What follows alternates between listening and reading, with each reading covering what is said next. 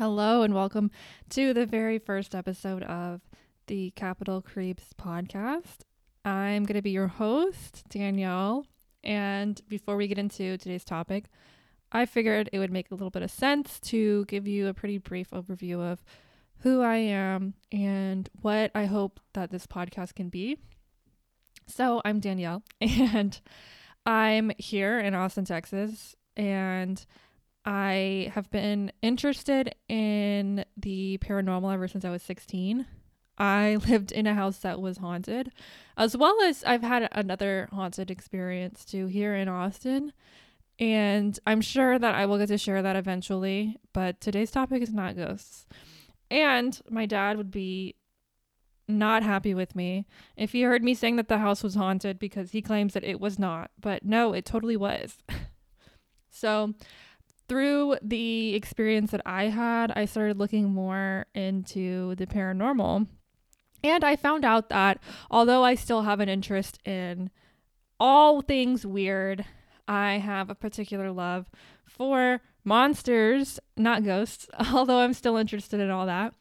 So I wanted to do a podcast where I got to talk about that kind of stuff. And I want the topics to be super broad. I don't want to narrow it down to anything in particular. Just anything that's weird, whether it's hauntings, weird phenomenon, ghosts, monsters, whatever it is, all that stuff is super interesting to me.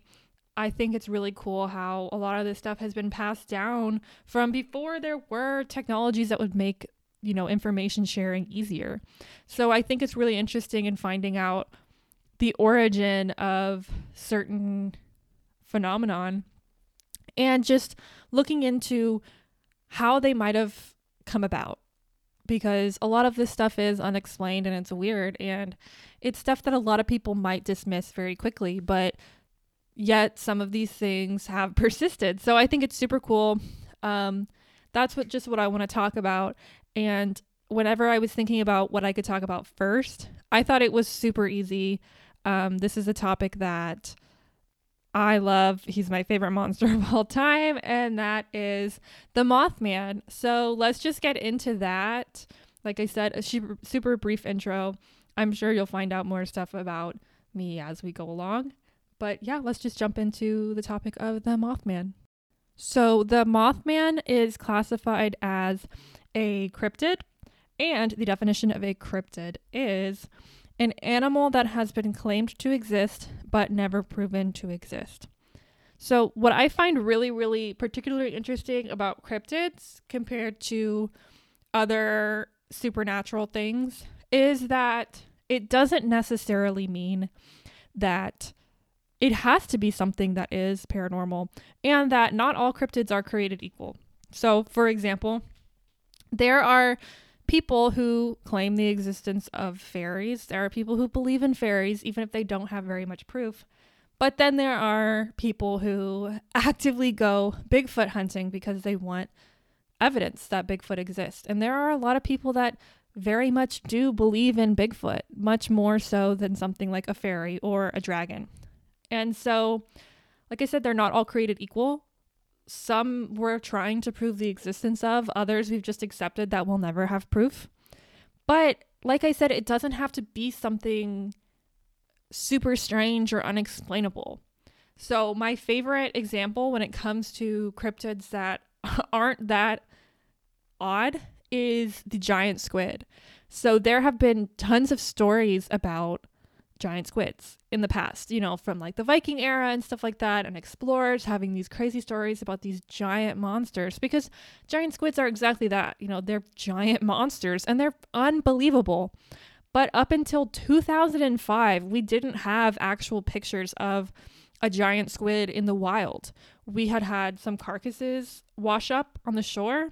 And to me, I think it's so interesting because people saw these and were like, oh my gosh, there must be some sort of monster under there. But in fact, it was something totally explainable and totally real.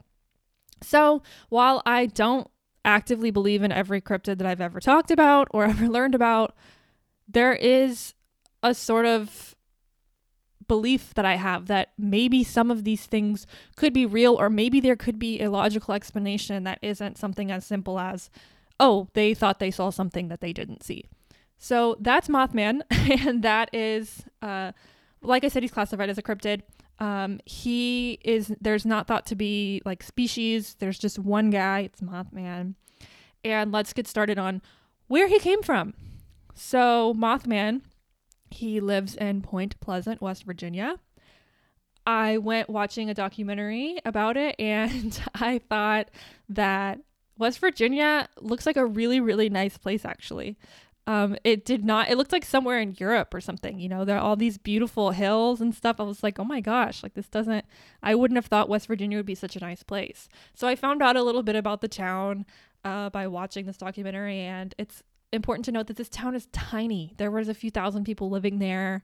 Um, it was a very rural area. Like I said, lots of hills, a ton of forest. Um, it looks like a really, really nice place, but that is the setting. And the first sighting of Mothman happened on November 13th, 1966. So, supposedly, there was a group of grave diggers who were working, and they look up and they see this giant thing flying around from tree to tree. They didn't report this until a little bit later, but that was the first sighting, supposedly. That was when he was first seen. So, three days later, this was the first reported sighting of Mothman. There was a group of teenagers, there were four of them, and they were in a car and they were driving out in this super remote area. The area that they were looking around is something that we'll get into a little bit later, but they were driving down. There was a long dirt road that they took, and nobody nobody really knows what they were doing out there. I think it was probably like a lover's lane type situation. Um, but they were out there chilling out, being kids, whatever. And all of a sudden they see something and it's off in the trees, little he's standing by the trees, and it is the Mothman. So this description of Mothman is pretty much universal that they gave, but they described him as being six to seven feet tall, he was kind of furry and he was brown and he had a big 10 foot wingspan and he could walk on his feet, but he didn't look like he was super comfortable walking on his two feet. Like that was not his preferred method of travel. And this description is probably the most prominent trait of Mothman, but he looked at them and he had these big glowing red eyes. And not only were they glowing, but they were reflective like a cat's eyes. And so they looked at him and they were like, oop, let's get out of here. That's not great. And so they started to drive away. They were terrified. And so they drove really fast. And they noticed that Mothman was trailing them and that he was going, he was keeping up with them. So they were driving at 100 miles an hour, apparently this part of the story, um, I don't know. Maybe I just don't know what I'm talking about. But in 1966, could just regular consumer cars even go that fast? Because I have a I have a Prius from 2017 and if I got that thing up to 100, I think it would explode. So, I don't know how much I trust that number of 100 miles per hour, but he was going fast. That's all that's all I know. So the kids were watching him for a while. They were looking at him as they were driving away. And it wasn't like they just glanced at him and were like, oh my gosh, let's get out of there. Um, they were actively looking at him as they were ch- he was chasing them. And that's something that I find really interesting about this story because sure there are some things that could be explained away very easily, but I do think it's interesting that they supposedly got a really long, good look at him and gave this description. Like it wasn't like they just saw something out of the corner of their eyes. I'm sure anybody listening can say, can agree on this that we've glanced at something and thought it looked weird and then looked back at it and said, oh, there's nothing weird about this at all. I just saw it in my peripheral or something and it looks kind of funky. But yeah, so they got a good long look at him. So they were super freaked out about it. They were super scared. And they were like, okay, let's go tell the newspaper about it.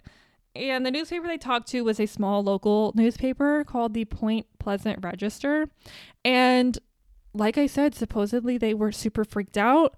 They were in disbelief themselves. So I do think that that lends a little bit of credibility to it. Like it wasn't just kids being like, haha, like let's play a prank on the newspaper. Also, that is a super specific prank to play. But from there, um, people heard about it, and by the time three days had passed, eight more sightings were reported to the Gettysburg Times, and they were all very similar. So Mothman had a territory essentially, and I think if you look a little bit more into Mothman and where he actually roamed, I think it makes the story so much more interesting and it adds so much more to the story than just the monster himself. So let's get into where Mothman actually roamed. So in Point Pleasant, there was a particular area that was nicknamed the TNT area. And this was a really, really weird place. And regardless of anything having to do with Mothman, this place is super creepy. And if Mothman wasn't said to have lived there, I'm sure they would have had something else to say about this area because it was weird. It was super weird.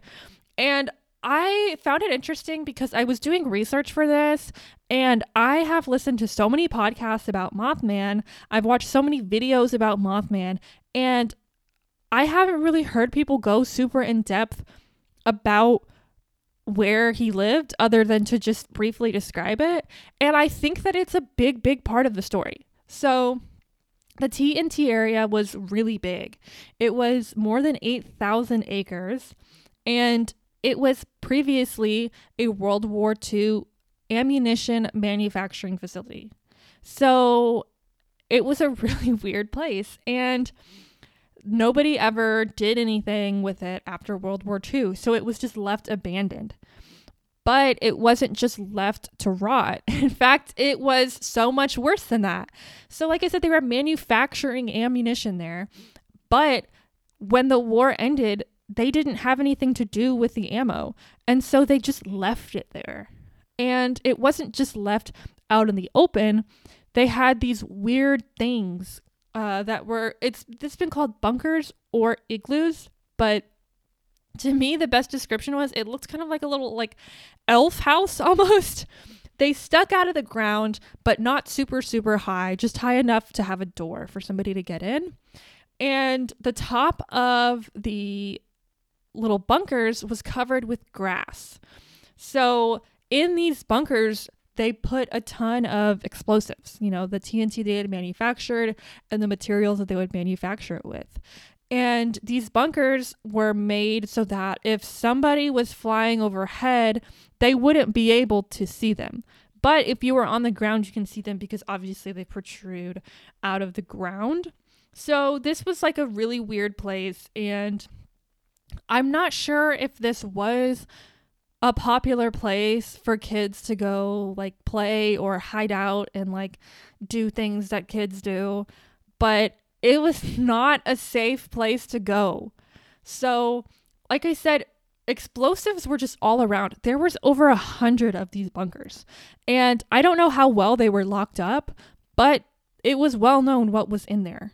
So, in these bunkers, there were, like I said, explosives and materials but there were also in the TNT area multiple manufacturing facilities and labs where they were, I guess, creating new weapons, manufacturing them, and these were also left abandoned. I went and looked at pictures of the labs, and it's so horrifying. Like, it looks like something out of a Resident Evil game. They are all rotted and rusted. It's super dark in there. It's creepy. You get that industrial feel for it. It is so creepy. And they just they just left the place. So, something that I found out that I thought was super super weird that I hadn't really heard from other sources was that this place in the 70s was called an environmental disaster and the EPA the Environmental Protection Agency, came and did a massive cleanup of the area because they took samples and all kinds of stuff, whatever it is that they do, and they found that this place was deeply, deeply contaminated with explosives, explosive materials, and it was just polluting the area. So it was not a safe place to be. There were, like I said, explosives everywhere, but just debris and stuff just contaminating the area, making it like enough to where it had to be deemed an environmental disaster. So they came and had to do this really, really big cleanup. And evidently, it still wasn't enough because in May 17th of 2010, so very recently, there was a huge explosion in that area. So it was still evidently a really dangerous place to be. And I wonder what even could have caused the explosion. Obviously, there are explosives there, but there had to have been something to have ignited the the explosives. I don't know. I just think it's super crazy that this place was just there and it was just open to where public people could go because as far as I know the people who went who saw him later on went looking for him in that area. So you could just go there. And some people are were saying that he lives there and that he lives in the labs there, one of the labs. So maybe that was his space and he was like, "Hey, could you please just get out of my home because in the story with the teenagers in the car, it seems like that was really all that he was trying to do. Whenever they got out of the wooded area, he just flew back home. So I don't think that he was trying to do anything other than be like, just get out. and it was for their own good. It was not a good place to be. So that is where he lives. But there was also another sighting that people really, really took interest in, and that was the sighting that happened to the Partridge family. So the story goes that the Partridge family was just hanging out and they were watching TV whenever their TV started being super weird. And later on, Mr. Partridge actually said that the TV exploded. So one of two things happened, but I'm just going to ha- going to go ahead and assume that the TV was just being weird being fuzzy or whatever and not exploding because that is way too dramatic of a story to even remotely believe.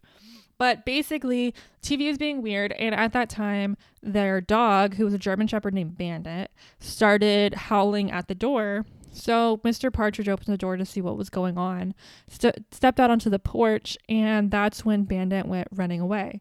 He ran after something, barking with his hair up high, so it was as if he had seen something.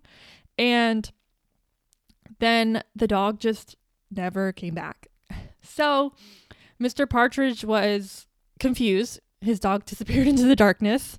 And so he shone a flashlight in the direction that his dog had ran. And that's when he saw two glowing red eyes. So, something to note about this story is um, the next day after this happened, he went and looked at the footprints the dog had left. So, it was as if the dog ran over there and then had run in some circles, but then the footprints disappeared.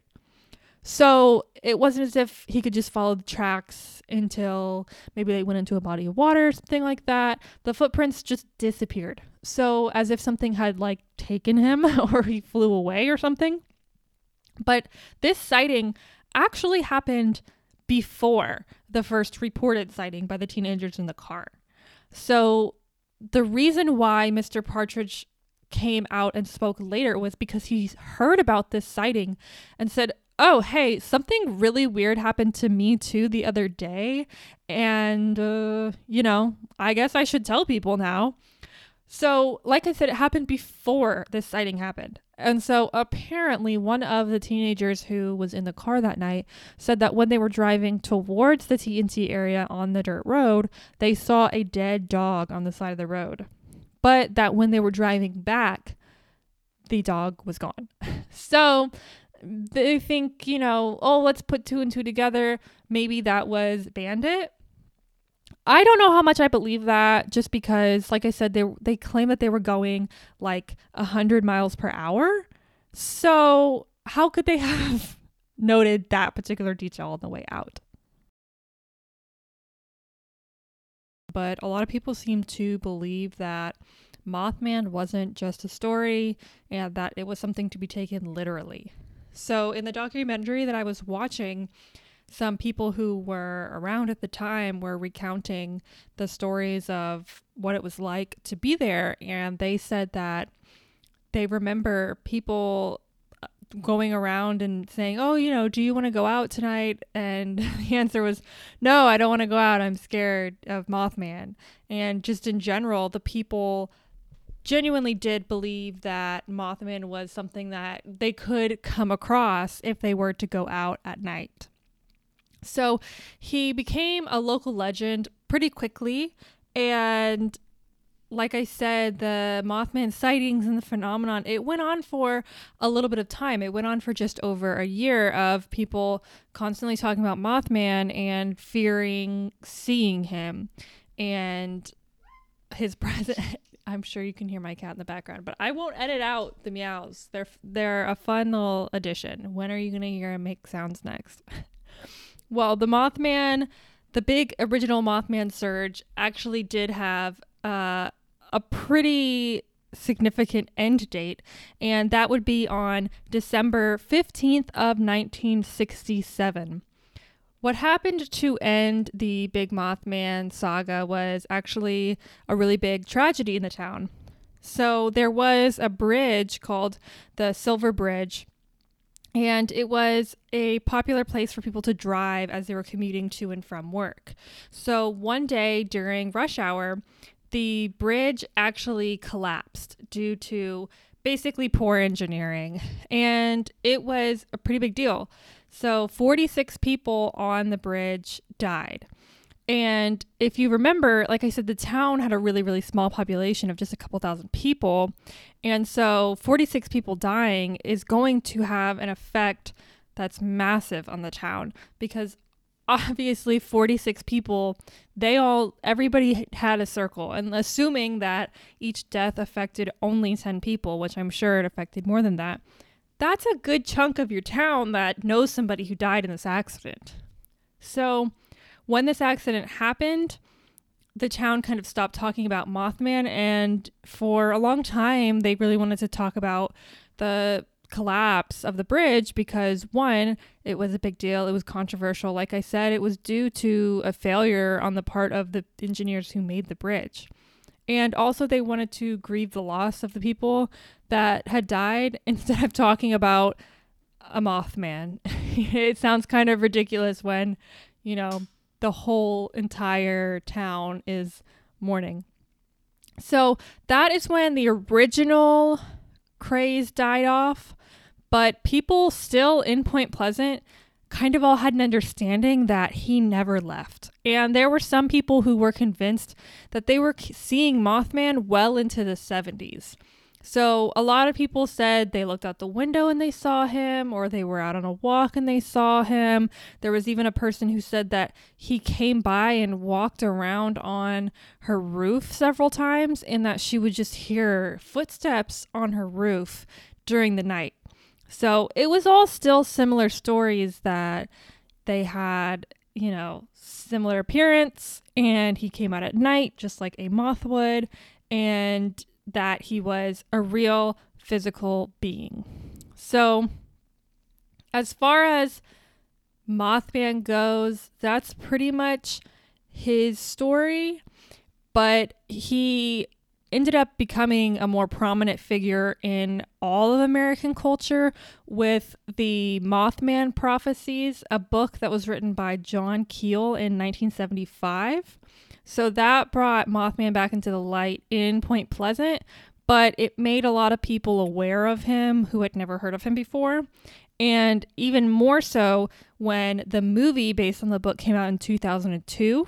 And so, because of that, it really, really cemented Point Pleasant's place on the map as, you know, a destination for cryptozoologists, which are the people who study cryptids like Mothman it really, really put Point Pleasant on the map. And then in 2003, so just after the movie came out, Bob Roach made a statue of Mothman that was put in Point Pleasant, and this statue is awesome. I mean, he he did not hold back. It's really, really tall.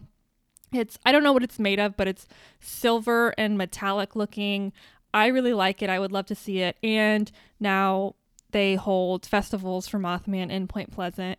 And, uh, you know, there's tons of, you know, museums and even little coffee shops and stuff like that. And another thing that I found kind of odd was when I was looking stuff up, I kept seeing mentions of Chicago. And so apparently in 2019, they started having Mothman sightings in Chicago to the point to where they opened up a Mothman museum in Chicago. And I didn't bother looking into that because, you know, truth be told, if Mothman was an actual real being, I don't think one, he would decide suddenly to make a move to Chicago. If he was an animal in the way that, you know, people suspect him to be, it's not like any animal to just up and leave their territory after staying there for decades. And also, I doubt he would still be alive. I mean, I don't know the lifespan of Mothman, but it just doesn't seem likely. So I don't think it was anything to look into. I didn't look into it. But apparently, Chicago claims that they have a Mothman. But that's his story. So now obviously it's time to get into what people think because like I said a lot of people in Point Pleasant do think, yep, there's a Mothman and it's just plain and simple, there's a guy, he's a Mothman whatever. But of course, you're going to get people from the outside looking in who want perspective on what it is and want input. And then of course, there are some people in Point Pleasant who have their own theories as to what he could be. So, of course, there's going to be people who want to rationalize Mothman because just like any sort of phenomenon, there has to be a rational explanation, right? So, the most popular rational explanation for what Mothman is is one of my least favorite cop out answers as to what a cryptid could be, and that it is that he is a bird. So, pretty much every cryptid, and you will see if you haven't heard this already, if you don't know this already, you will find out that every single time that there are sightings, no matter what it is, it could be anything. People could claim to see a crocodile man. There's going to be somebody who says it is a bird. And typically, the bird that they say that it is is some sort of owl because owls can be very tall, owls can have huge wingspans, and obviously, owls have really, really big eyes. But this time, it has been attributed to the sandhill crane. Now, the sandhill crane is, I mean, it's it's a good, a possible good explanation. I don't believe this. I not that I believe that Mothman is real, but I don't believe that anybody saw a sandhill crane and thought it was Mothman for several reasons. So, a sandhill crane could make sense because they're tall in comparison to other birds. They have long legs that could make them look more human like if you were to see them from a, from a distance and really large wingspan in comparison to most birds. So yeah, I could see that, but people kept seeing that saying that they were seeing glowing red eyes and reflective red eyes. So the sandhill crane has regular eyes, but around his eyes, the feathers are red. So that's what people were saying. Okay, it's a sandhill crane because you thought you saw red eyes, but no, he just has red around his eyes. But I, do, I just don't think this is a good answer um, because there was just too many people who got a good look at him. Like I said, the teenagers were looking at him for a while, especially when he was chasing them in flight. And it just seems ridiculous that they would look at it that long and one of them wouldn't say, "Oh, yeah, that's just a bird." None of them came to that conclusion, and I think that if any if if anyone were to recant their statement about what it would be, it would be them. So I don't think it's a sandhill crane. I just don't believe that. Um, another one of the explanations that you're always going to get with any sort of cryptid or whatever is that he's an alien. And again, I don't super feel like it's worth getting into. I mean, is our alien did he get dropped off on accident? Is he stuck? What's going on? I don't know. If you believe in aliens, coming to Earth and whatever, then sure, maybe you could think that Mothman got lost here or something, but there's just too many things that don't make any sense for it to be an alien. But there are some th- theories with Mothman that I really, really like. And one of them has to do with the TNT area. And this is the kind of stuff where I really, really love cryptids because they took this strangeness that is real. The TNT area is real, you know. The explosion that happened is real. The, you know, the my- mystery around, you know, there's so much weirdness when it came to World War II. There's so many conspiracies, the labs. I'm sure everything was super closed off, which is going to be like it's just going to be a hotbed of local legends. I love this kind of stuff where you can find historical context and think to yourself, okay, this is how legends are born. And taking historical context, taking, you know, what ended up happening to these kids that they thought they saw, or maybe they saw, whatever. And then how it gets spun into deeper and deeper legends. I just I love it. So I think it's I think it's super cool. I love this. So some people thought that maybe Mothman is a physical being. He is a real thing. Um but that he either was created in a lab to become some sort of World War II super soldier, which such a fun theory. I love that or that he was a regular animal or something, and all the pollution that happened turned him into something else. Again, super fun. I love that theory.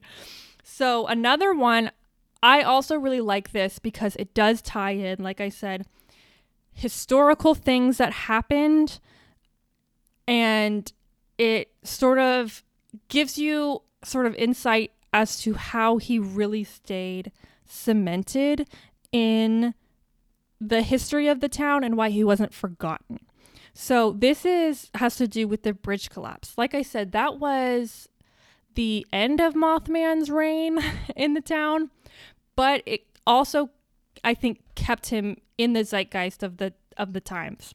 So some people thought he was an omen and he came there to warn them and say, hey, something bad is going to happen. I'm here to tell you. Some people say he was a good warning and he came to try and stop it. And some people say that he brought it upon the town, that he was like, I'm here to cause this. so those are what, like the popular theories. I'm sure you could find more fringe theories that weren't very common or well known or whatever. But that is what most people think, and the last two theories I think are the most fun. Um, now, as far as my thoughts go, I don't have too much to add, but there is some stuff that doesn't make that much sense to me. So, although I don't believe that an actual Mothman existed and was a guy that just roamed around Point Pleasant during the 60s, I do think it's interesting that these people evidently saw something. It's just a matter of what did they see? Something that also interests me, I find kind of odd, is everybody always says that he's 67 feet tall and that his wingspan is 10 feet. But that just doesn't add up. If something that big were to be able to fly, their wings would have to be way, way, way wider than 10 feet in order to carry their own weight. So there's no way that that part of the story adds up either. So what we're left with is a bunch of really mysterious things mixed with a little bit of tragedy and a lot of mystery. And it just makes me wonder what could have been happening during the 60s. Was everybody just making it up? Was everybody just seeing something and then just dramatizing it because it was the 60s? They had nothing else to do. There was like 2,000 people in the town. Regardless of what it was, though, I do think that something was happening during this point in time. And that's kind of why I thought Mothman would be a really great introduction to the world of cryptozoology because whether it's a cryptid or a haunting or a strange event, weird urban legend. The thing that I really, really love about all this is that there is always something to be said about why a story persists and how it fits into the setting and the history, the time frame. Would this story have happened if there was no TNT area, if there was no World War II? Probably not. You know, it would probably just be an empty field where there would be no moth creatures lurking. When it comes to anything having to do with the weird and the unexplained, I think it's really fun to look at how these things have come about. And so I think Mothman was just a very easy example of finding little piece bits and pieces of logic and fact to throw in to think, okay, maybe this is why this happened. Maybe this is why people enough people claim the existence of something so unbelievable like a seven foot tall half moth, half man. So, as this podcast goes on, I'm going to try and remember and keep that in mind of let's not just focus on the monsters, but let's focus on the people and the place in which the monster lived in and around. I'm super excited to share more monsters, hauntings, weirdness with you guys. Like I said, it's my favorite thing ever. I already have next week's topic picked out. I have a second favorite monster, believe it or not and he is actually uh, he actually resides in London. So we'll be going a little bit a little bit further out this go this next go around. I'm gonna try and plan on doing these every single Tuesday, putting them out every Tuesday. Um, we'll see what we can do.